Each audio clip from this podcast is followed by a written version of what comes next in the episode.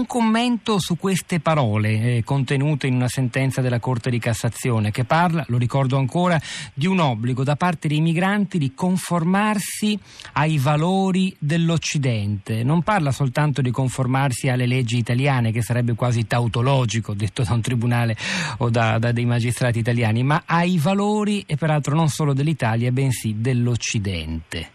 Schiavone.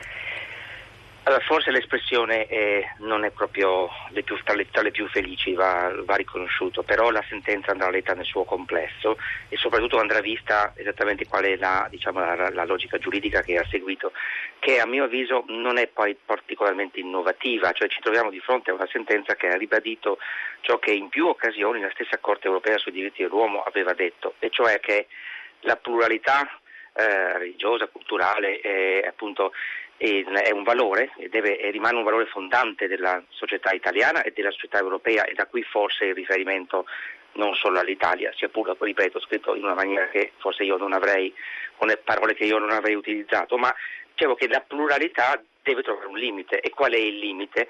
Il limite è quello, il fatto che un determinato atteggiamento o costume Non, non diventi pericoloso per eh, l'incolumità pubblica e, e il caso specifico. Noi parliamo in questo caso appunto del, del porto di, una, di, un, di un oggetto atto ad offendere e, eh, o, o non sia radicalmente contrario chiaramente ai diritti, ai diritti umani fondamentali e ai diritti delle, eh, di altre persone, quindi a valori costituzionalmente garantiti.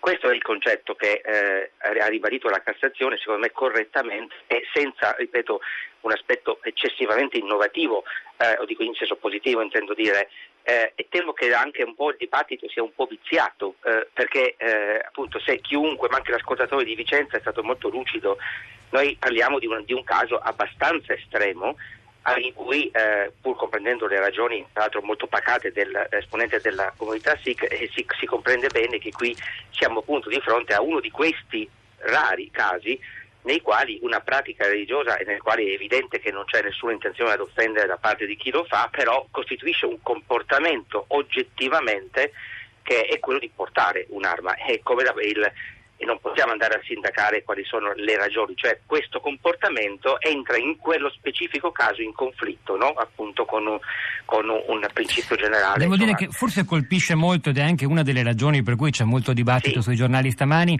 eh, l'utilizzare quelle due parole, la prima è valori e la seconda, forse ancora, ancora quella più complicata, Occidente, è Occidente, sì, tanto più sì, che, come dicevo io un'ora fa circa quando ho lanciato questa trasmissione, io non sono certo un esperto di queste cose, leggo i giornali, ho letto il Corriere della Sera, dove Elisabetta Rosaspina mi racconta che sul sito del governo britannico è scritto esplicitamente che insomma quel coltello lì lo si può, lo si può portare. E questo cosa vuol dire? Sto usando una stringente logica aristotelica che la Gran Bretagna non fa parte dell'Occidente?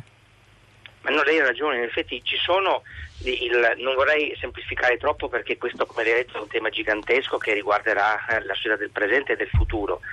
Però quello che ci tengo di nuovo a ribadire è che, eh, eh, che se, io almeno così la interpreto, questa sentenza si allinea con precedenti, diciamo, anche del, delle corti europee, in realtà non va assolutamente letta come, una adegu- come un obbligo di adeguamento eh, del in toto, per così mm-hmm. dire, eh, ai valori o presunti, o insomma comunque ai, ai costumi, alle tradizioni del, appunto dell'Occidente o del nostro paese, perché questo significherebbe.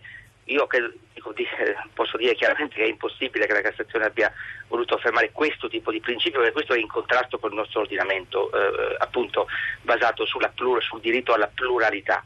Questa pluralità eh, deve, ha un limite appunto in situazioni molto particolari e anche mo- che possono far discutere come, come questo, ma chiunque ci ascolta e torna all'origine del fatto, appunto il fatto di portare un'arma per motivi religiosi, capisce che da qui non possiamo eh, come dire, trascinare nel dibattito, nel classico dibattito un po' da bar, no? O comunque di politica così di basso profilo che cerca di attribuire a questo specifico avvenimento o ad altri che ce ne possono essere però eh, il, un significato appunto di adeguamento, no?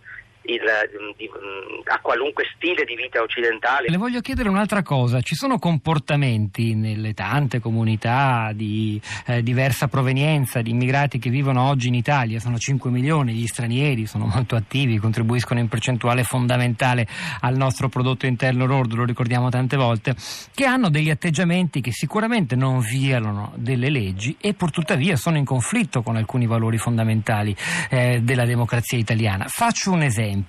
È noto e risaputo che all'interno di perlomeno alcune famiglie di religione islamica che vivono in Italia da tempo c'è una disparità tra, di trattamento tra figli maschi e figlie femmine, se si deve scegliere quale figlio magari mandare avanti negli studi o addirittura all'università si tende a privilegiare il maschio e, e progettando per la figlia femmina un destino diverso, eh, oppure ancora la richiesta da parte di tante donne di comunità musulmane di usufruire di spazi pubblici. Faccio riferimento a una storia puntuale, una piscina in provincia di Venezia, me la ricordo molto bene, che chiedono un'apertura anticipata per poterci andare da sole e non dover stare lì in contrasto con altri uomini. Questi atteggiamenti sono sicuramente in contrasto, se ci siamo sul piano dei valori, con il nostro modo di vita, con quel modo di vita occidentale a cui fanno riferimento anche i giudici della Cassazione, ma non hanno nessuna pertinenza giuridica.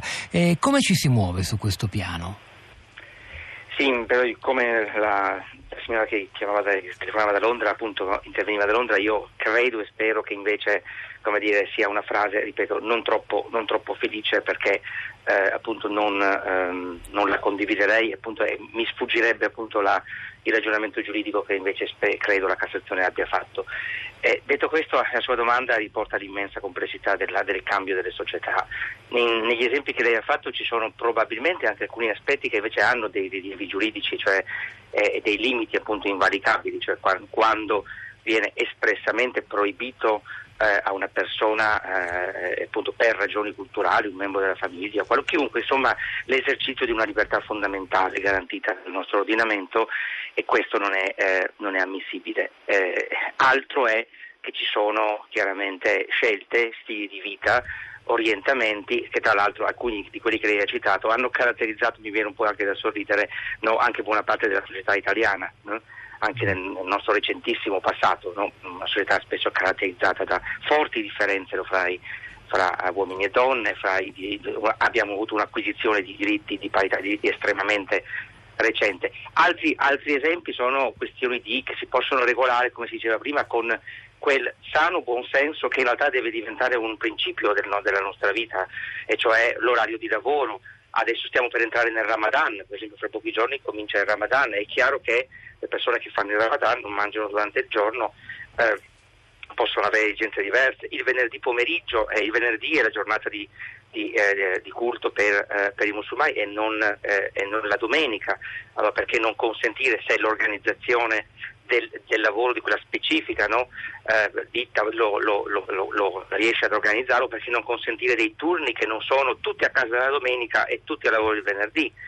Eh, allora, ci sono, sono questioni veramente grandi, però sono questioni con le quali dobbiamo, dobbiamo eh, imparare a confrontarci, sapendo, eh, e non è facile, mettere il distinguo tra ciò che è invalicabile, perché afferisce appunto a diritti fondamentali della persona, e ciò che invece è tradizione, cultura, che cambia costantemente, così come cambia la nostra.